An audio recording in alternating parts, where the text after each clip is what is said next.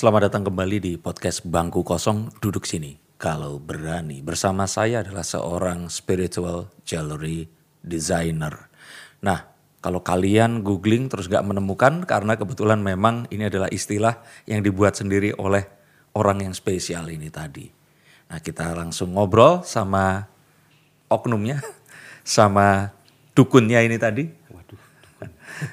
Mas Tony Putih. Halo. Apa kabar? Kabar baik. Apa kabar Mas? Alhamdulillah tambah buncit nih karena pandemi. Pandemi. Iya. Bukan pandeminya yang disalahin Mas. Apa tuh? Karena kenyamanan. Nah, kenyamanan duduk doang nggak berani pergi ke mana-mana. Nah itu. Kita ngobrol dulu tentang em, ini bangku kosong ini adalah satu hal yang mengeksplorasi tentang segala hal yang tak terlihat. Supranatural, spiritual, dan hal-hal yang sifatnya itu adalah kita bilang energi ya.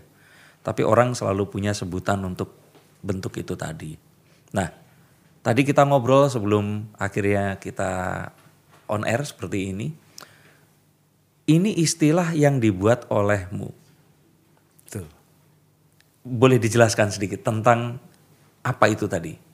Tentang spiritual jewelry ini ya. Ya, Jadi kenapa saya menyebutkan spiritual jewelry karena eh, yang saya temukan di sini adalah bahwa bahan-bahan itu ternyata alam ini tuh menyediakan semuanya sudah disediakan sama alam untuk kita. Gitu. oke. Dan alam itu adalah sinergi energi. Satu sama lain itu saling keterkaitan, saling ada koneksi yang dia bisa menguatkan, bisa melemahkan. Oke. Nah, eh, terus tadi bilang ini jewelry ya. Berarti kan kalau spiritual lebih ke dalam. Tapi kalau jewelry itu kan tentang bagaimana kita karena kan perhiasan ya. Iya. Tentang eh, apa namanya? bersolek, berdandan menunjukkan sesuatu. Kenapa kok ke jewelry-nya? Eh, itu sih sebenarnya cara saya untuk visi saya kali ya. Visi saya itu pengen mengangkat value dari bahan alam ini. Oh, mengangkat value-nya mengangkat ya. value dan apa yang lebih tinggi dari sebuah perhiasan gitu. Ya, ya, ya. Perhiasan itu kan berarti menempatkan Ada status di status situ, di betul. situ. Jadi itu yang coba dibuat gimana caranya sih orang bisa menghargai alam ini. Hmm. Sebenarnya visinya sederhana, biar orang lebih menghargai alam dan belajar bersama alam. Oke, oke. Nah, tapi kalau saya lihat nih dari penggunaannya dan sebagainya, sebenarnya kan ini adalah sesuatu yang kalau di Indonesia itu ya orang-orang ya kita bilang eh, sebelum zaman modern itu yang mengenakan kalau boleh dibilang ini berarti beats ya. Beats, dia Biji ya. iya. Nah, mengenakan biji itu kan yang memang seperti ini kayak saya lihat juga orang Jawa dulu kayak pakai gelang yang akar, Gelang akar ya bahar. bahar atau mungkin orang Dayak pun juga mengenakan seperti ini bahwa orang-orang dulu saat ya masih dinamisme dan animisme mereka mengenakan aksesoris yang seperti ini tadi. Tapi bagaimana membawa nilai itu ke zaman modern seperti sekarang? Ke zaman modern seperti sekarang itu sebenarnya ya pada saat saya mencoba mengenalkan kembali ini loh value alam tuh ini loh. Hmm. Kenapa ini biji-bijian dipakai? Kalau kita lihat zaman dulu orang pakai itu bukan bukan cuma sekedar estetika. Tapi Orang dulu itu selalu simbolisasi. Oke. Jadi banyak di berbagai kebudayaan ya, ya, apalagi di Indonesia ya, mau dari Sabang sampai Merauke beda-beda gitu. Cuma simbolisasi mereka pasti eh, melihat eh, misalnya biji ini itu kok kayaknya simbol mirip dengan eh, melambangkan Oh. kekuatan ya. Iya, Ada iya, biji yang dianggap di beberapa daerah menganggap biji itu adalah simbol kebijaksanaan. Hmm. Si pohonnya gitu Iya, ya. Pohonnya itu adalah simbol kebijaksanaan Oh. Atau ada leg- legenda di baliknya pohon Iya. itu dari mana gitu ya. gi- Dari situlah ya saya coba untuk mengangkat itu kembali dan Iya. mencari benang merahnya. Kenapa sih eh, dia di- digunakan di sini? Cuman kalau kita ngomong zaman dulu sebenarnya zaman sekarang pun itu manusia masih tetap simbolisasi. Misalnya Sangat kayak sebenarnya. baju saya nih, dia kan ada gambar singa sama bintang atau mungkin sesuatu yang nggak langsung terbentuk seperti ini ya. Atau misalkan kayak kenapa kok eh, lilin ini tiga walaupun ini zaman dulu ya. Tapi semua juga kayaknya sekarang simbolisasi. Bahkan ke sesuatu yang sifatnya duniawi sekalipun kayak misalkan seseorang mengenakan jam tertentu untuk menunjukkan citra dirinya. Iya, Kalau sporty mungkin dia suka ikut maraton.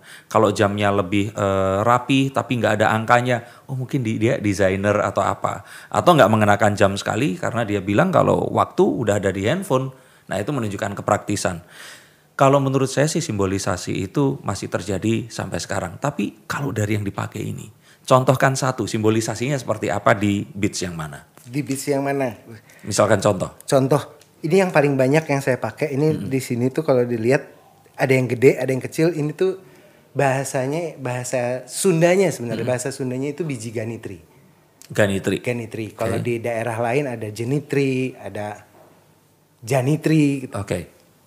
Itu eh, simbolisasi kalau dari orang Sunda itu pelambangkan kehidupan sebenarnya. Oh, oke. Tapi itu eh, susah sekali saya menemukan itu ya gitu. Karena ini udah lebih diklaim sama Hindu. Oh, padahal sebenarnya beats itu nggak, ya maksudnya nggak bisa diklaim oleh siapa pun ya. Itu nggak mewakili apa pun sebenarnya. Tapi kesannya jadi kayak misalkan ada rosario, ada tasbih Ya, seperti itu ya. Dan kalau di Hindu ini tuh sangat sakral. Oh, oke. Ganitri itu kalau di orang-orang Hindu India itu menyebutnya rudraksa, Rudraksa. air mata dewa Shiva. Oh, oke. Jadi penuh dengan legenda ya itu air Iya, mata dewa iya, Shiva iya. dan dari situ di eh, cerita yang beredar banyak mengatakan bahwa ini asalnya dari India dan Himalaya. Oh, tapi di Indonesia tumbuh sebenarnya. ya? Di Indonesia paling banyak. Bahkan kalau dari nama Latinnya pun Ele- Eleocarpus ganitrus. Oh, memang udah diambil dari Berarti kan yang menemu memberi namanya Orang dia Sunda. nemunya di sini. Iya. si orang Latin itu menemukannya di sini bukan pada saat Oh. dia di India. Padahal kalau ngelihat rutenya Iya. uh, orang Eropa, mereka ke India dulu baru ke Indonesia. Oke, berarti bisa jadi memang ditemukan di sini, dibawa ke India, dikaitkan dengan kepercayaan setempat, terus jadilah itu tadi ya. Iya. Mitosisasi itu tadi ya. Mitosisasi dan itu jadi simbol kesakralan banget buat Hmm. mereka tuh sangat sakral ya buat orang-orang Hindunya yang banget. Makainya pun nggak boleh sembarangan. Oh, baik, baik, baik. Sampai segitunya atau misalnya perempuan yang sedang datang bulan Nggak boleh. nggak boleh make. Oh, Sampai segitunya. Jadi saya mencoba mencari tahu semua referensi ya baik itu Iya. mitos, uh, scientific maupun hoax gitu. Iya, iya. Saya coba cari semua, kumpulin, coba banding-bandingin mana sih yang uh, lebih masuk akal. berarti sisi masuk spiritualnya itu di cerita di balik si beats itu tadi ya. Karena kalau misalkan saya nih orang awam lihat seperti ini ya, oh kombinasinya keren aja. Ada coklat, hitam, ada yang biru tua sekali, terus kemudian ada itu seperti taring ya atau apa tuh? Ya ini ada. Ha-ha. Nah ini Nah, maksud saya di sini kan saya cuma lihat ini keren. Tapi untuk orang yang mengerti, yaitu sama seperti saat seseorang mengenakan misalkan eh, baju Louis Vuitton. Nah, Louis Vuitton terus tiba-tiba, oh ini sekarang yang temanya floral, ini yang temanya, nah kayak kayak gitu ya, geometrik atau apa. Tapi kalau dari sini ini, ini mau mencerminkan sesuatu apa atau spiritualnya itu memang benar-benar mengalirkan energi di situ. kalau yang saya rasakan benar-benar mengalirkan energi. Contoh, Jadi eh, memang secara saintifik pun di eh, biji ganitri ini memang mem- sudah dibuktikan bahwa dia pada saat dipakai dia akan mengeluarkan bioelektromagnetik yang akan bermanfaat ke paling gampang peredaran darah. itu memang Memang ada ada scientific proven itu. oke. Itu paling gampang. Cuma ya balik lagi prosesnya seperti apa, benar atau enggak kita memproses si Betul, biji-bijian betul, ini. betul. Kalau cara salah, prosesnya salah ya dia ya hampir bilang bisa dibilang mati ya gitu. Hmm. Nggak ada energinya lagi gitu. Oke, nah, energi sendiri itu apa sih? Kok berkaitan dengan proses dan bisa mati? Coba dijelaskan secara Waduh, awam aja. secara- Misalkan itu tadi, eh, biji ganitri itu tadi, memang proses yang salah kan gimana? Yang benar itu seperti apa? Kalau secara sederhana, kalau kita bahasnya ke biji ganitri gitu ya. Hmm. Iya. Secara sederhana ini kan sesuatu yang alami. Yes. Kalau kita memprosesnya tidak dengan uh, natural, itu akan merusak. Oke. Itu udah itu paling sederhana. Iya. Yang kedua, eh, kalau kita berbicara dengan energi itu sesuatu yang tidak kasat mata. Iya. Lebih dekat, lebih gampang kita bahasnya secara feeling sebagai rasa. Oke. Kalau kita mengolah dari awal tidak menggunakan rasa yang benar, rasa bukan rasa, bukan nggak ada urusannya klinik ya di sini. Gitu. iya. Jadi rasa kita eh, mengapresiasi alam, mengapresiasi pencipta, dan kita menghargai ini sebagai makhluk hidup, Oke. itu secara bisa dibilang secara otomatis energi itu akan tetap terjaga. Hmm. Oke, ada yang menarik di sini. Tadi dirimu bilang bukan klinik. Tapi kalau kita ngobrol tadi, itu bisa dianggap juga sesuatu yang klinik loh. Klinik ini kan sebenarnya sesuatu yang nggak nggak terlihat, nggak bisa dijelaskan. Tapi fenomena atau efeknya itu kerasa. Nah sebenarnya ini masuk klinik juga dong, karena kan energi ini muncul di situ. Eh, definisi aja sih mas masalahnya itu. Oke. Definisi pada saat kita di Indonesia ya, pada saat kita ngomong klinik cenderung rada konotatif, lebih berbau-bau. Iya, iya. Jadi kayak supranatural dan spiritual Ya, gitu kan. ya. Jadi kayak Iya, kotak-kotak yang Betul. sebenarnya manusia yang menciptakan. iya. Padahal sebenarnya semuanya sama. Sebenarnya semuanya sama. Tapi pengalaman spiritual atau ya buat orang-orang lain pengalaman klinik yang pernah terjadi apa yang berurusan sama beats ini? berurusan sama beats ini Hmm. yang pernah terjadi kalau hal-hal aneh pada saat awal-awal dulu Hmm. atau pada saat saya masih ini itu pernah pas lagi membersihkan biji Hmm. jadi ini kayak biji ganitir itu disikat kita nyikatin pakai sikat kawat satu-satu Itu aslinya kalau memang belum sekering ini ada apanya memang sebenarnya dia udah kering ini bijinya keras Cuma biasanya itu ada dagingnya ada dagingnya Oh, ada oke. serat-seratnya gitu Oke. nah itu tuh jadi harus disikat sikat kita bantu pakai air biasanya Oke, ah. cuma kan ya kalau kita masalah ngomong ke energi Ya. air itu adalah media yang sangat kuat Betul. dan waktu itu kejadiannya tuh eh, dia mungkin karena Agi terlalu apa ya terlalu husuk atau terlalu serius terlalu menikmati gitu ya. pas Agi nyikat kesetrum Kesetrum. kesetrum Agi gitu gitu kesetrum lepas gitu Loh, kan nggak nggak ada sumber listrik. nggak ada sumber apa. listrik Lalu itu saya duduk eh, duduknya duduk di jojodok duduk di bangku kecil di depan saya ember itu air nyikat udah gitu nggak ada sumber listrik nggak ada dekat-dekat handphone nggak ada apa Kesetrum. kesetrum dan kesetrum itu jeret gitu Dan itu bukan sugesti bukan apa, kerasa beneran. kerasa kerasa beneran makanya Secara fisik. secara fisik Oke. terus ada biji ter- biji ada namanya biji dangder Mm-mm. pada saat saya nyikat emang itu sikatnya dengan sikat besi juga ya cuma kan ini biji ya Iya. itu bisa keluar percikan api Padahal itu nggak ada material logam sama sekali di situ. logamnya cuma dari sisi Iya, kalau kawat ya. logam sama organik kan ya udah lah Iya. ya. Tapi itu keluar percikan api. Gitu. Oh. Jadi eh, banyak hal-hal kecil yang yang wow gitu. Iya, iya. kok kok bisa ya gitu. Jadi awalnya juga saya kan ya dimulai dengan ini tuh otodidak. Hmm. Jadi nggak ada buku, nggak ada guru yang mengajarkan bahwa Iya. ini ada fungsinya, ini ada energinya ini. Jadi saya pelajari masing-masing. Cuma ya begitu dengan kejadian-kejadian seperti itu tuh membuat saya yang wow, kok Hmm. bisa ya? Kok bisa ya? Malah mulailah mencari tahu lebih banyak. Oke, apa sih efek yang ditimbulkan kalau kita mengenakan biji tertentu ataukah memang akan bisa menimbulkan sebuah energi tertentu, memicu itu atau bagaimana? Misalkan untuk orang-orang yang kita boleh bilang misalkan ya mungkin karena kehidupan dia stres susah tidur. Dia harus pakai biji apa atau apa. Ada seperti itu mengkhususan atau enggak sih tiap biji ini tadi energinya? Sebenarnya ada, sebenarnya ada. Tapi sejalan dengan waktu sekarang saya malah melihatnya tergantung orangnya lagi. Hmm, Jadi nggak ada tuh one fit for all. Gitu. oke. Jadi nggak ada yang oh biji ini pasti saya yang pakai hasilnya gini, Iya. Mas Denny yang pakai hasilnya belum tentu. Oh. Karena ini lagi-lagi ini makhluk hidup, kita makhluk hidup. Jadi cocokin itu tadi ya. Cocok-cocokan dan tergantung dari sinergi kita, Hmm. sugesti kita seperti apa. Jadi kalau dibilang, aduh saya susah tidur nih, gini gini gini, Eh, dia pakai, wah bener ya, ada konsumen saya yang bener ya saya jadi tidurnya enak kalau saya pakai gitu. Hmm. Tapi ada yang konsumen saya pakai gelang yang sama, Hmm. model yang sama, bahan yang sama. Wah saya bisa cengar nggak tidur semalaman pakai itu. gitu. Hmm. Itu kan Ya. kok Kalau ada beberapa orang bilang mungkin jadi nggak ya pak cocok-cocok ya dan loh ini berarti nggak cocok, bukan seperti itu, tapi mungkin kecocokannya untuk yang lain seperti itu Ya. tadi.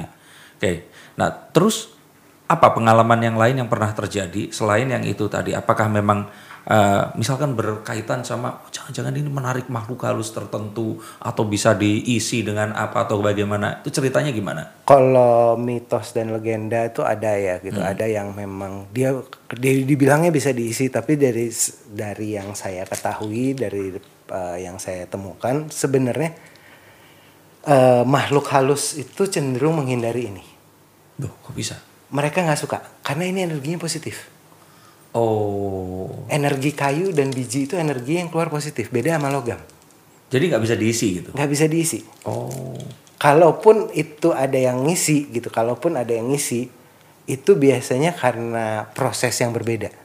Hmm. Ada proses ya istilahnya proses yang lebih lebih husuk lagi, proses Ya, yang ya. lebih eh, ya lebih kita sebut ritual artinya, lah. artinya nggak gampang untuk mengisi ini dan memang ini pada kenyataannya sudah memiliki energi itu Iya sendiri. betul, nggak gampang mengisi ini. Jadi kalau ada orang bilang, kan ada yang bilang ya, eh, kalau pakai eh, apa namanya tulang-tulangan itu nanti bisa diisi tulangnya gitu. Iya.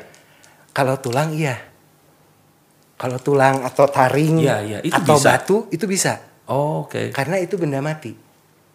Mereka Oke. tidak mengeluarkan energi positif gitu. Eh, Bedanya kan karena mungkin kalau tulang, kalau batu kan benda mati memang ya. Hmm.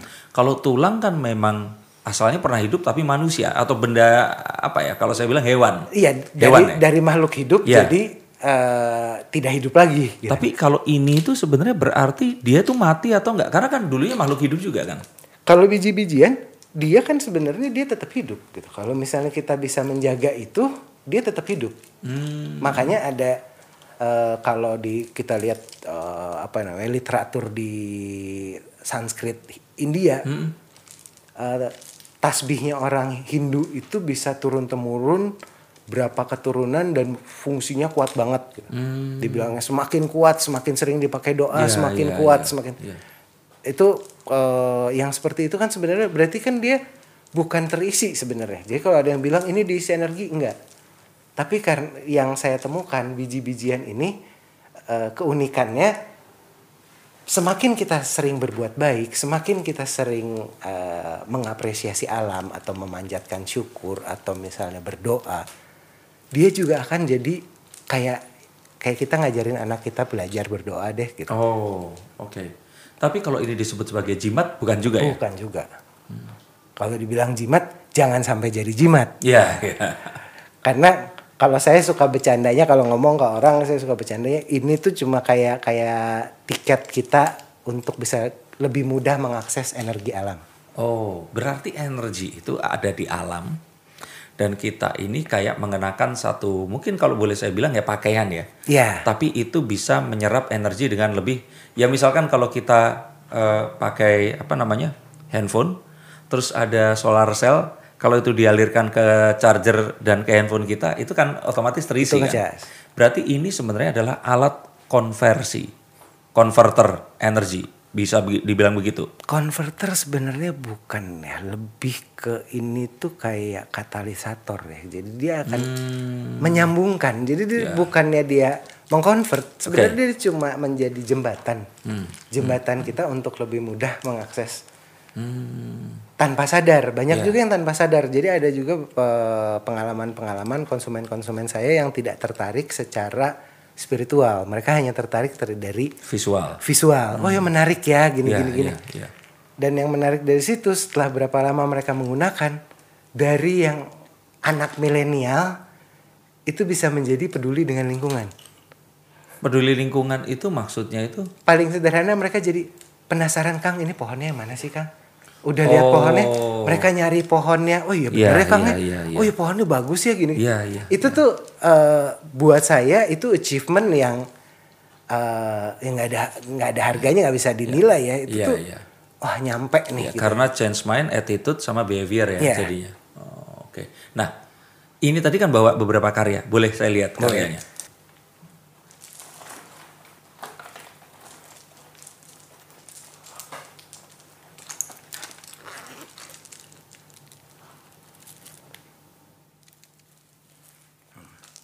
Nih kita yang sederhana dulu.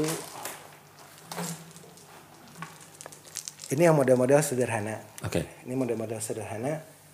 Ini sama-sama biji ganitri. Oke, tapi yang kecil ya. Ya, ini Boleh yang- saya pegang satu ya? Boleh silakan. Coba. Itu sama-sama biji ganitri tapi eh, beda jenis Mm-mm. dan beda. Jadi kalau di ganitri itu ada disebut dia menyebutnya muki, mas. Muki. Muki itu garis, jadi kayak durian, durian itu kan Oke. ada belahannya. Iya, iya, iya, iya. Nah, ganitri itu ditentukan sama belahannya. Kalau belahannya jumlahnya ada berapa, Mm-mm. itu kalau secara literatur Sanskrit I- Indianya, Iya, Sanskrit. ha. itu tuh ada ada perlambang dewa mana. Oh. dan oke. fungsinya beda-beda. Jadi ada yang buat eh, ada yang buat misalnya Hmm. perlancar peredaran darah, ada yang Oh. buat hubungan Dia memang mengeluarkan bau ya? Oh enggak, itu saya pakai eh, Oh, essential oil. Esensial ya. oke. Essential Saya oil. pikir memang dia aslinya seperti itu. Kalau biji nggak ada, nggak ada baunya. Tapi berarti ini tuh nggak kayak sesuatu yang wah diisi atau apa nggak begitu ya? Nggak. Dan ini berarti kalau nggak diisi, berarti ini selama lamanya dong. Iya.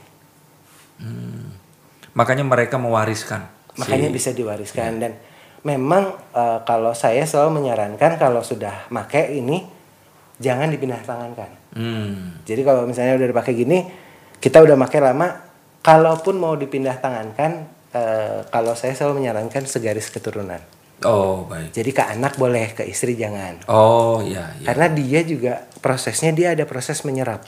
Oh. Si oke. biji-biji ini akan menyerap. Jadi eh, membantu kita detox juga. Hmm. Detoxnya bukan cuma detox kesehatan ya, tapi detox energi. Oke. Itu kalau dipindah tangankan ke orang yang, satu beda, garis- Oh yang beda. ah. yang beda dikhawatirkan energi yang nggak bagusnya itu pindah ke Atau kalau nggak tadi itu pengennya dia itu capek cepet tidur, dipindahin ke orang lain cenghar. iya Oke, tapi artinya berarti kalau dirimu sebagai seorang desainer bisa dong, misalkan kayak dokter gitu. Saya datang terus, iya Kang, saya kondisinya gini gini gini. Oh bentar, harus dipilih ini kayak resep. Ya, itu eh, kurang lebih seperti itu sih kalau yang Memang custom job desk-nya ya? Ya, job Oh. desk-nya. Bahkan cenderung hampir bukan cuma sekadar dokter, jadi kayak psikiater, jadi kayak teman ngobrol, jadi Hmm. Oke oke. karena dari pengalaman saya akhirnya dulu saya eh, saklek kayak dokter. Akibatnya malah orang menganggap ini jimat. Oh, Akhirnya saya mencoba merubah gitu. Iya, merubah cara. Jadi sebenarnya proses kita ngobrolnya itu yang Hmm. akan membuat dia jadi lebih memahami. dan padahal kalau memang dirimu sebagai seorang eh, pedagang, misalkan nih, akan lebih menguntungkan kalau ini dianggap sebagai jimat dong. Karena kan secara sugesti dia akan dan akhirnya kan bisa beli dalam jumlah yang besar lagi. Betul. Tapi responsibility untuk memberikan knowledge dan itu tadi ya, change mind, change attitude sama behavior Change mind- tadi ya. Betul sekali. Jadi eh, itu satu yang saya pelajari dari pelajari dari budaya Sunda ya gitu. Hmm, Eh, filosofi orang Sunda itu ada cager, bager, benar, singer, pinter. Hmm. Oke, buat orang yang bukan orang Sunda, kalau saya ngerti semua nih, coba apa aja? Bager itu kan baik tuh, Bager baik, Ah. cager itu sehat. Iya, sehat. Sehat itu sehat jasmani dan rohani. rohani, betul. Bager itu baik baik bukan cuma baik ke sesama, tapi baik ke dalam kita dan baik ke semesta, baik ke semua, Iya, semua iya, makhluk hidup. betul, ah. Cager bager bener bener itu selalu berlaku yang benar, berlaku yang benar, berlaku yang jujur. Ya, karena kalau kita kadang-kadang merasakan sesuatu nggak enak di hati ya berarti itu nggak benar ya. Ya, Oke, pinter itu ya pinter ya, Ya. bukan pandai tapi pinter. yes, Kita belajar singer itu mawas diri. ya. Dan itu filosofi hidup yang saya coba terapkan dalam eh, berkarya. Hmm, Jadi saya tidak mencoba eh, menjual sesuatu dengan membohongi. ya, Ya kasarnya sih membohongi. Wah ini nih, kamu kalau pakai ini eh, bisa lah, pasti rezeki lancar. Ya. Enggak. Iya, iya. Ya, yang saya lakukan adalah akan saya bilang, ini memang dipercaya dia bisa membawa eh, keberuntungan, tapi tergantung kita makainya. Betul. Atau ini bisa membukakan pintu rezeki, tapi kalau pintu nggak kita bukain, Ya, ya tetap iya. aja nggak ada yang masuk. Betul, betul. Tetap ini benda mati ya. Ini Maksudnya benda- benda, benda yang nggak Ini sebuah benda, ya. ini sebuah benda Ah. gitu. Oke. Terus ini, nah ini kan yang gini. Terus saya juga mencoba membuat dia menjadi sesuatu yang lebih menarik, Hmm. lebih memasukkan unsur desain. Ya, karena kan kalau ini sendiri nggak, ya maksudnya secara eh, desain itu nggak boleh kita warnain, memang harus hadir secara bentuk Iya. aslinya kan. Dan ini dikaitkan dengan sesuatu yang memang ya fabrikal dan berwarna. Fabrikal dan berwarna gitu. Dan memang saya selalu mengkombinasikan dengan tali temali. Hmm, ini bentuk lebih modernnya mungkin ya. Ini lebih modern, lebih uh, emang bentuknya abstrak. Saya Iya. sukanya tuh abstrak gitu. Dan ini memang uh, tujuh warna. Oh, Cakra. tujuh. Oh, baik.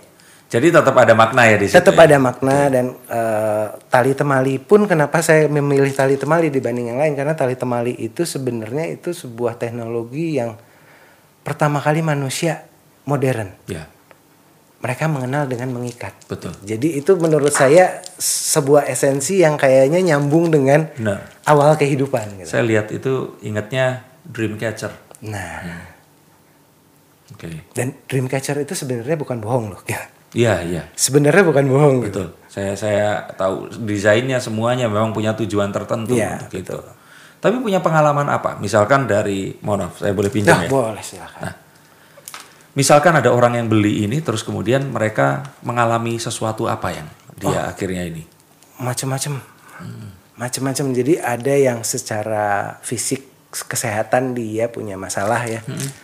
Itu ada yang sampai dia sembuh sampai eh, dia bisa bilang, wah saya nggak perlu obat, saya perlu ini nih. Saya sampai Mbak, Mbak nggak gitu juga Mbak, nggak gitu juga gitu. Cuma itu ya lagi-lagi itu mah eh, restu dari semesta, restu dari yang punya hidup bisa seperti itu, tapi bukan artinya Mbak jadi kebal penyakit. Nggak Ya, gitu kan? ya, ya. karena ini kalau misalkan ini kan sebenarnya kan sama ya jumlahnya semuanya. Kalau seandainya memang mau dibuat sama bisa sama. Cuman kan kalau pakai ini orang kan kesannya kayak spiritual banget. gitu. Ya, Tapi kalau ini kan masih kayak ya milenial bisa pakai juga. Milenial bisa pakai. Tapi manfaatnya tetap juga dapat di situ. dan memang saya mencobanya bukan eh, membawa ini ke dunia orang-orang yang spiritual yang nggak perlu mereka mah udah kenal. Udah tahu ya. Saya mencoba membawa ini ke Orang dunia yang belum kenal. belum kenal, memperkenalkan kembali, gitu. Ya, memperkenalkan kembali dan ya syukur-syukur pada saat proses dia menggunakan, Hmm. dia akan pelan-pelan tuh tanpa sadar dia akan secara spiritual pun akan terkoneksi lagi. Hmm. Yang itu eh, cukup seringnya saya melihat banyak konsumen saya dari perilaku pun berubah. Oh ya. Dari perilaku pun berubah jadi jadi banyak yang jadi lebih kalem, Oh jadi oke. itu tuh sesuatu yang saya perhatiin karena kan ya Ya. b- kalau yang udah custom custom tuh cenderung kita ngobrolnya intens banget gitu. Iya. Terlihat perubahan-perubahan itu tuh terlihat Hmm. gitu. Oke. Dan memang itu sebenarnya itu ya kebanggaan kita saat itu Ya. bisa membuat mereka merasa lebih baik itu tadi. Itu eh, harta yang lebih berharga daripada duit kalau saya. Nah, ini sebenarnya kan buat orang-orang yang pengen tahu bisa langsung ke IG ya, Instagram. Iya ke Instagram. Tony Putih. Tony Putih atau Bumi Putih. Toninya pakai. Bumi Putih ya. Brandnya Bumi Putih. T O N Y Putih. Putih. Underscore atau apa enggak? Enggak. Enggak. Kalau Bumi Putih, Bumi underscore Putih. Itu Bumi Putih itu semua ini tadi. Kalau Bumi Putih itu cenderung saya lebih ke produk-produk yang lebih sederhana, yang lebih eh, apa ya? Mungkin bisa diulang ya. Kayak gini kan kita bisa bikin ulang, bikin ulang nih. Hmm. Sedangkan kalau di Tony Putih saya lebih ke custom-custom produknya yang saya Dan karena itu kan semuanya ini pribadi. beats. Beats dan tali-talian. Oh, oke.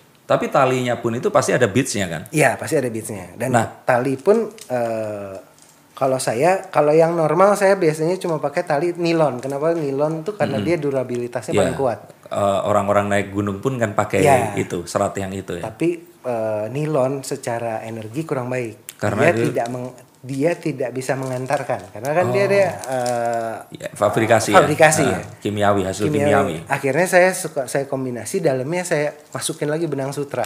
Oh, Jadi oke. be- beberapa Tetap yang desain dia- saya tetap masukin benang sutra sebagai penyambung Iya, dari nah, biji kalau sutra kan dari ulat ya, Iya. memang eh, ini.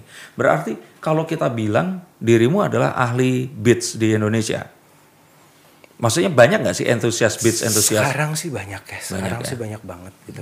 Eh, tapi apakah yang benar-benar mengerti secara memaknai ini secara sesuatu yang spiritual itu mungkin nggak banyak. Hmm. Kebanyakan mereka akan memaknai ini sebagai beats Ya. atau malah yang make oh ya ini juga bermanfaat rudraksa banyak artinya gini-gini tapi dia dikawinkannya dengan batu-batu eh, ya batu kristal batu Oh, apa malah iya. kalau menurut saya esensinya jadi hilang Ya. karena orang tetap akan melihatnya ke kristalnya Ya. tetap ke batunya ke logamnya ke- Betul, betul, betul. bukan ke si ini loh beatsnya ini Ya. loh gitu Tapi saya akhirnya juga ini tercerahkan loh sesuatu yang baru buat saya bahwa oh iya ya. Beats ini kan sebenarnya kalau kita fungsikan itu ini adalah awal dari kehidupan kan sebenarnya kan beats itu tadi. Tapi dia ini termasuk yang mungkin nggak beruntung untuk akhirnya jadi satu tumbuhan sendiri dan menghasilkan beats yang lain, tapi tetap berarti di sini ini ada satu energi juga ya. ya Oke. tuh nah ini ini yang spesial ini memang kalau yang lain barang jualan ini mah bukan barang jualan Hmm. ini masterpiece pertama Pertama itu maksudnya yang pertama kali dibuat. pertama kali saya buat eh, masterpiece ya yang Oke. berat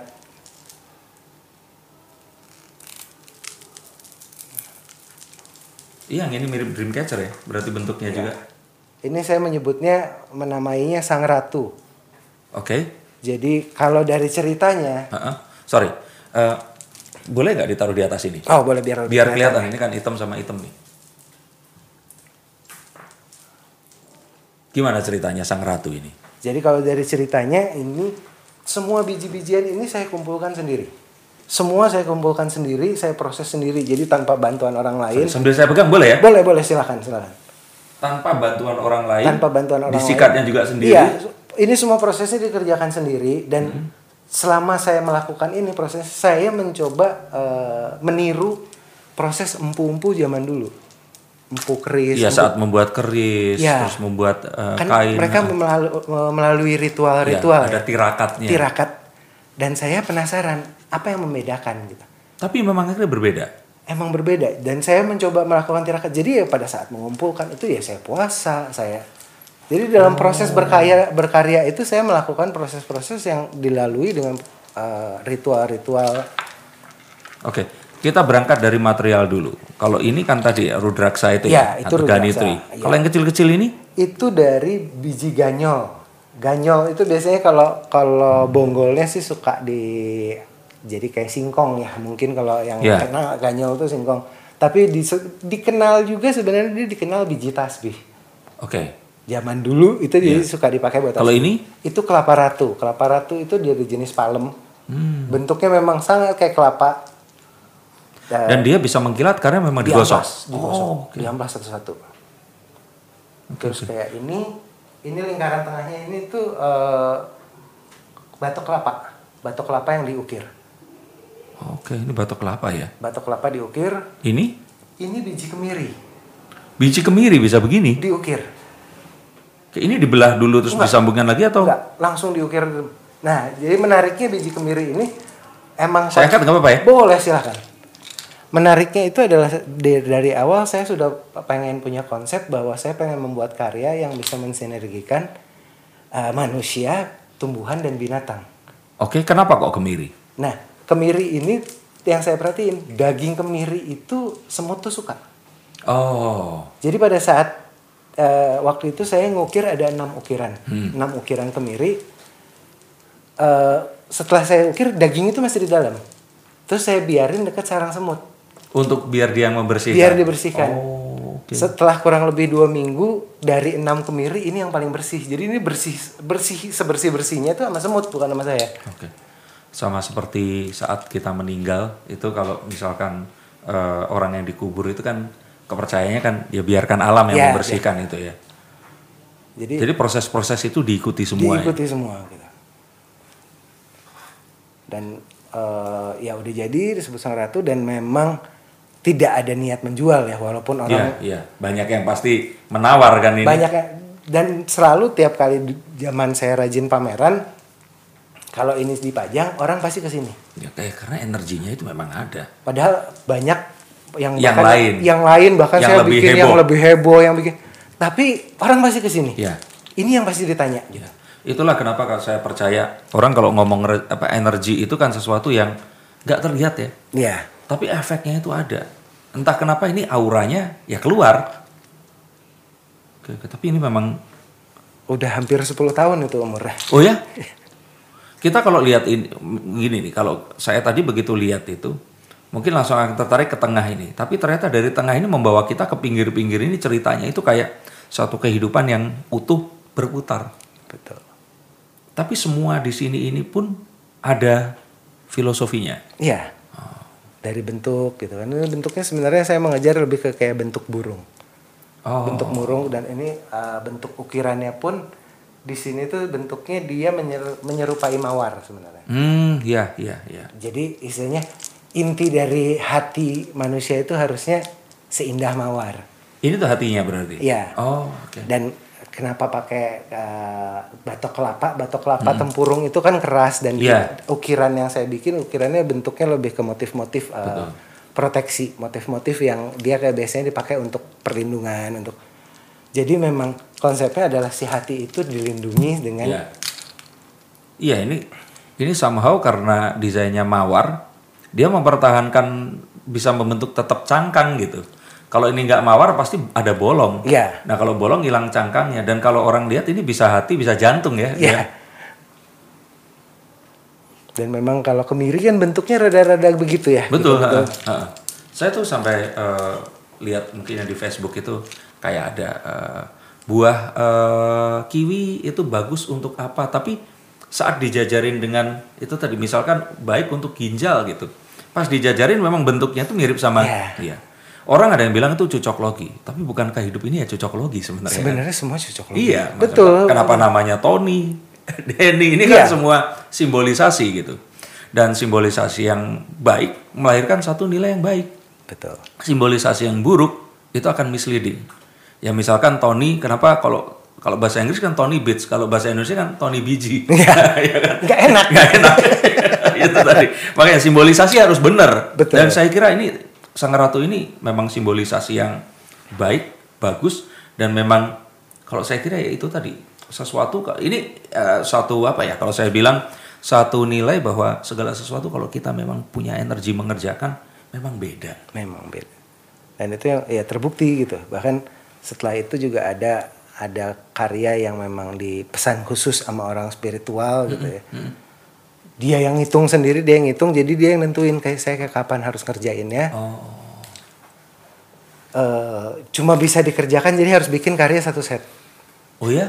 Kalung, gelang, eh, anting. Kalung, gelang, anting satu set. Laki-laki atau perempuan? Laki-laki, Laki-laki ya. laki-laki. Oke.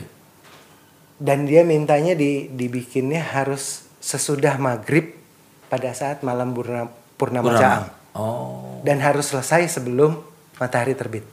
Oke, tapi memang beberapa orang akan bilang itu wah mistis atau apa, tapi padahal energi itu memang berbeda-beda ya. Energinya beda banget. Eh, selesai sih selesai begitu selesai saya sakit tiga hari. Karena ngejar waktu-waktu itu tadi ya. Dan mungkin karena pada saat proses pembuatan tuh eh, tingkat meditatifnya tinggi banget kali ya, jadi terlalu Ya, eh, ya. apa ya saya Ke apa pun itu kalau terlalu intens nggak baik Iya, ya. akhirnya nggak baik gitu. Dan memang begitu jadi eh, dia be- begitu ngelihat dia juga nyebut eh, dia ngasih nama pamanah rasa. Karya itu pamanah rasa dan itu memang eh, ya menakjubkan sih. Saya juga wow bisa selesai dalam waktu segitu dan emang saya nggak ngerjain sendiri ya. Iya. Karena nggak akan kekejar. Iya. Jadi ada yang ngerjain ininya, ada yang Iya. ngerjain itu. Makanya kalau mungkin zaman sekarang tuh orang kan selalu bilang ya desainer aja. Hmm. Padahal kalau dulu itu namanya empu atau pandai ya. Kalau dulu kan ada pandai besi, pandai kayu, pandai tembaga itu memang orang yang ya dia ahli di bidang itu tadi dan memang dia mencurahkan itu tuh dengan semua kemampuannya. Kalau sekarang segala sesuatu kan dibuat oleh mesin ya. Ya, Ya, tapi memang kalau dibikin dengan tangan dan dengan energi yang kita curahkan, ini kerasa banget sih bedanya. Nah, kalau orang-orang mau beli hal seperti ini berarti ya di website, eh sorry di Instagram itu di tadi. Instagram di Instagram paling dari situ kan connect langsung pasti ke WhatsApp ya gitu bisa bisa ke WhatsApp dan uh, cenderung kita bisa berhari-hari ngobrol. Iya, iya. Baru akan Iya. menentukan maunya gimana karena Iya. kalau saya juga makin ke sini nah itu saya tuh cend- eh, ya emang bukan pedagang kali ya Mas ya. Jadi kadang-kadang suka pilih kasih juga gitu. Iya. Kalau saya nggak nggak Nggak ke- klik. nggak klik Iya. dengan calon konsumen ya gitu calon yang ngebelinya suka saya mundur-mundurin Iya. atau pokoknya gimana caranya Iya. mending nggak jadi deh gitu Iya, istilahnya. karena gitu. karena memang ya ya kalau yang harus dilayani semua itu kan industri ya Iya. jatuhnya. Sedangkan sesuatu seperti ini kan emosi. Dan kalaupun nggak cocok berarti butuh waktu untuk lebih sinkronisasi emosi dan energi itu tadi. Dan saya percaya kok hal seperti ini tuh pasti akan menemukan ya itu tadi pasangannya gitu Iya. seperti itu. Mungkin kalau orang ini tadi nggak dengan dirimu mungkin ya dengan eh, Mungkin dengan yang lain. Iya, yang lain lagi dengan empu yang lain itu. Betul. Seperti itu. Tapi dari sini ini tadi, kalau boleh saya bilang berarti sebenarnya benar ya tadi kalau manusia itu mengkotak-kotakan ya. Sebenarnya hal-hal yang kayak ya ini misalkan orang datang ke sini itu berpikir oh nanti eh, hantu dan sebagainya eh, karena kebanyakan orang datang ke sini tuh orang yang indigo melihat sesuatu. Nah, baru sekarang ini saya coba untuk eh, arahkan sedikit sesuatu yang berhubungan dengan spiritual. Dan memang itu ternyata ada. Dan itu sebenarnya malah basicnya di situ gitu. Basicnya di situ. Jadi kalau orang-orang yang eh, ya dari pengalaman saya gitu ya, orang-orang yang sudah lebih memahami lebih dalam lagi, lebih dalam, akhirnya ya udah, emang itu kotak-kotak itu manusia kok yang bikin Iya, gitu. iya, Adanya makhluk lain, Iya. adanya energi lain. Iya. ada- Sebenarnya nggak usah dibikin susah. Kalau kita bisa belajar mendengarkan, Hmm, ya kita bisa mensinergikan. betul. Sebenarnya semudah itu ya kayak kita gini. Iya. Kenapa kita bisa ngobrol karena kita sinergi gitu. Betul, betul. Dan ini pun berarti nggak harus misalkan kalau datang kan wah pakai sarung atau rambutnya panjang dan sebagainya. Untuk orang-orang yang masih pengen berpakaian seperti orang-orang sehari-hari, ini pun bisa kita pakai dan cocok juga. Oh, Cocok juga. Dan juga yang nggak harus ditunjukkan juga nggak apa-apa ya. Sebenarnya nggak apa-apa, nggak masalah gitu ya. Tergantung kitanya ya, Hmm. seberapa pedenya kita gitu. Makanya saya juga ya ada istilahnya kok mau disebut konsumen atau kolektor itu tuh ada ada dua jenis lah. Ada Hmm. Iya. tipe pertama itu mereka yang lebih ke visual, lebih ke bentuknya, lebih ke wah ini lebih modis ya, ini Iya, lebih iya. mereka nggak peduli itu fungsinya atau Betul. apa pun nggak gitu. Betul. Tipe yang kedua itu yang lebih mengejar ke fungsi. Oke. Mereka cenderung malah nggak nyari itu yang ada gini-gininya, yang penting fungsinya gitu. Oke. Yang ketiga mungkin makna ya. Yang ketiga Yang pemaknaan tadi pesan harus dibikin kapan, kapan, Ya. kapan dan sebagainya. atau ada yang memang dia min ya itu ngobrol panjang karena dia punya keluhan ini, dia punya keluhan itu, ada yang eh, dia punya masalah bipolar, dia punya Tapi memang akhirnya memberikan efek untuk yang bipolar tadi bisa lebih ya apa ya eh, menemukan balance-nya karena bipolar itu kan nggak balance ya antara Iya. eh, sifat satu dan yang lainnya yang ekstrim sama-sama kutub itu tadi. ya in a way semua penyakit karena nggak balance mas. Betul. A Tapi akhirnya orang-orang ini Eh, mostly ada menemukan Ah. perbaikan ya, ada perbaikan, ada perbaikan dan eh, kalau saya perhatiin, ya itu pada saat dulu saya kesannya kayak dokter banget gitu ya. Akhirnya orang tuh jadi ke sininya banget. Hmm. Pada saat dia nggak pakai dia jadi iya, merasa iya, iya. sakit lagi. Dan itu sebenarnya nggak benar juga. itu nggak benar. Dari situ saya mencoba eh, Ada di tengah-tengah. di tengah-tengah. Jadi mencoba menggeser, jadi lebih banyak membantu secara, ya itu ngobrol lagi, lebih Iya. ke uh, diskusi lebih banyak. Jadi ya secara hampir kayak psikiater juga ya, hampir Iya, kayak iya. gitu. Jadi mencoba menyembuhkan secara pemahaman sih. Jadi Betul. Hmm. membuka pemahaman dulu. Ini tuh cuma sebagai media. Ini tuh Iya. Oh ini simbol simbol ya lagi ini simbol uh, saya dekat dengan alam saya Iya. dekat dengan saya mengenal saya mencintai tubuh saya dengan lebih baik Betul, betul. Tapi itu tadi yang luar biasa mm, merubah itu tadi ya, change mind, attitude sama behavior juga ya ternyata. Kalau yang di live IG berbagi imun itu bagaimana? berbagi ibun itu termasuk salah satu cara ya untuk memperkenalkan ini atau bagaimana? sebenarnya enggak saya malah uh, menc- pada saat itu berbagi imun itu saya mencoba untuk malah tidak mencoba mengkaitkan ke sini ya Oh gitu.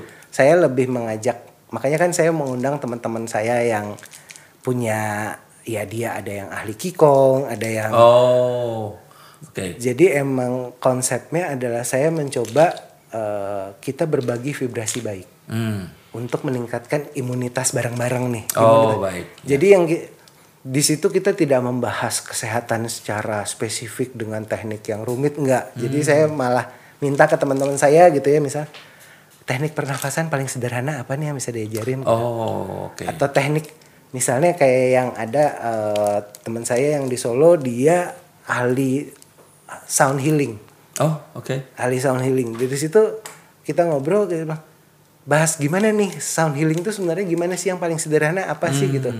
Apakah yang misalnya 432 Hz atau Iya, 528 iya, Hz iya. itu bisa dicapai dengan apa aja nih? Mungkin nggak kita melakukan healing terapi cuma dengan eh, apa bergu, eh, berdendang gitu. Nah, nah, nah, nah, nah, nah, nah. Oh, oke. Iya, Karena iya. setelah ngobrol-ngobrol-ngobrol akhirnya itu semua jadi frekuensi. Hmm. Pada saat kita bersuara, Humming ya itu tadi. humming atau misalnya kita berdendang atau Hmm. itu, itu kan jadi frekuensi. Jadi sebenarnya ada getaran di badan kita. Oh, oke. Kita Dan nggak itu ya, sadar. Dan itu yang dibutuhkan sebenarnya. Itu yang dibutuhkan gitu. Hmm. Atau misalnya ada suara yang lain tuh, suara Ya. dari alat musik, dari apa, itu akan mengeluarkan getaran yang akan memantulkan akan ke diserap tubuh. Oh, Getaran itu yang akan mempengaruhi tubuh. iya iya. Dan karena itulah mungkin kok kita dengerin musik tertentu itu rasanya, ya kan? Ada yang bikin damai. Ya, atau deburan ombak, suara hujan dan sebagainya. Tapi memang dunia spiritual ini dunia yang kalau menurut saya sudah ada sebelum dunia-dunia teknologi yang sekarang dan kalau dipikir sebenarnya apa pun yang kita temukan ini akan balik lagi balik lagi ya tentang spiritual itu sendiri. Luar biasa sih. Nah, pesan apa yang pengen disampaikan kepada kalau tadi kan eh, dirimu mau menyampaikan dan pesan ini ditujukan lebih ke orang awam kan, bukan ke orang-orang yang sudah mengerti spiritual ini tadi. Apa sih yang mau disampaikan? Mungkin yang mau saya sampaikan itu cobalah menjadi manusia yang manusia. Jadi ya itu hindari kotak-kotak yang tidak perlu. Hmm. Itu yang membuat hidup kita jadi lebih rumit tuh sebenarnya Iya, itu. iya. Stres atau apa pun itu diawali dengan kita terlalu mengkotak-kotakan. Hmm. Itu dan kita mulai harus menghargai ya itu manusia menjadi manusia, jangan manusia yang dirobotkan atau Oke. manusia yang diinstankan gitu. Karena segala sesuatu yang instan itu nggak baik. Hmm. Dan kita kalau kita dirobotkan atau kita di eh, apa ya dibuat kita jadi kayak mesin, Hmm.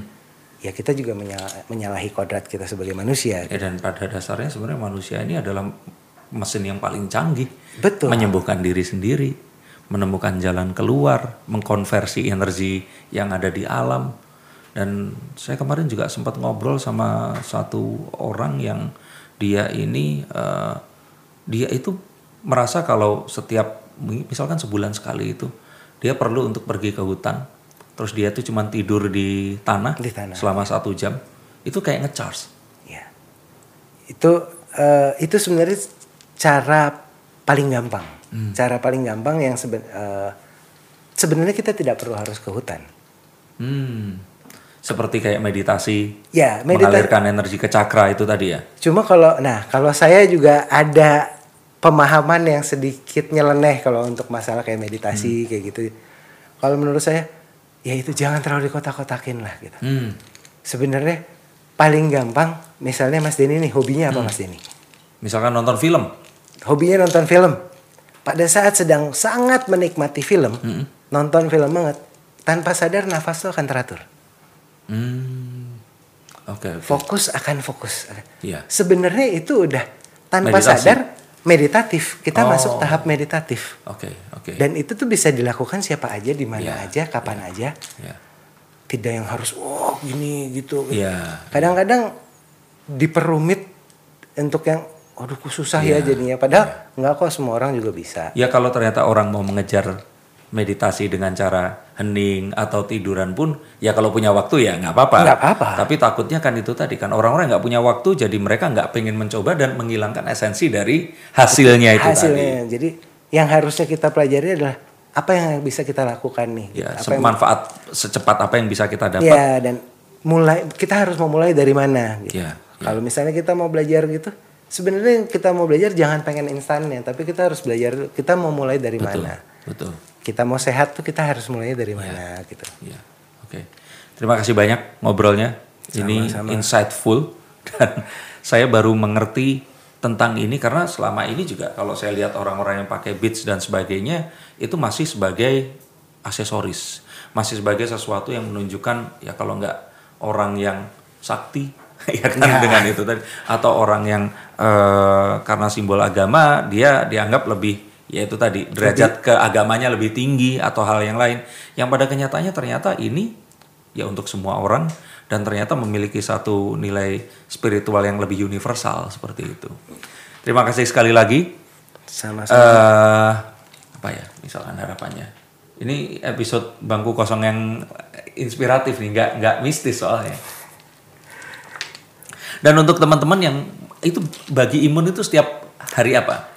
Eh, sayangnya udah berapa lama belum saya Belum bikin sempat. belum bikin belum sempat bikin lagi gitu Oke. belum sempat bikin lagi baru kemarin tuh baru sempat bikin empat kali ya baru sempat Hmm. bikin empat kali tentang berbagi imun gitu karena eh in a way cukup jadinya melelahkan ya gitu karena pada saat proses proses berbagi imun selama proses eh, live itu saya meng- menyalurkan energi terus-terusan Iya, betul, betul. Benar kan?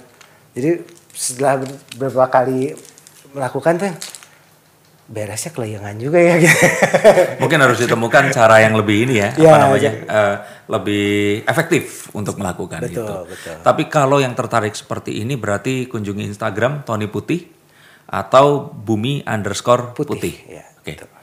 Terima kasih banyak waktunya. Terima kasih untuk kalian semua juga dan selalu saksikan podcast Bangku Kosong untuk sesuatu yang memang kita nggak pernah lihat, kita nggak pernah bisa eh, sentuh, tapi kita rasakan fenomena dan sensasinya. Tetap di podcast Bangku Kosong, duduk sini kalau berani. Terima kasih banyak. Salam buat keluarga ya. Iya.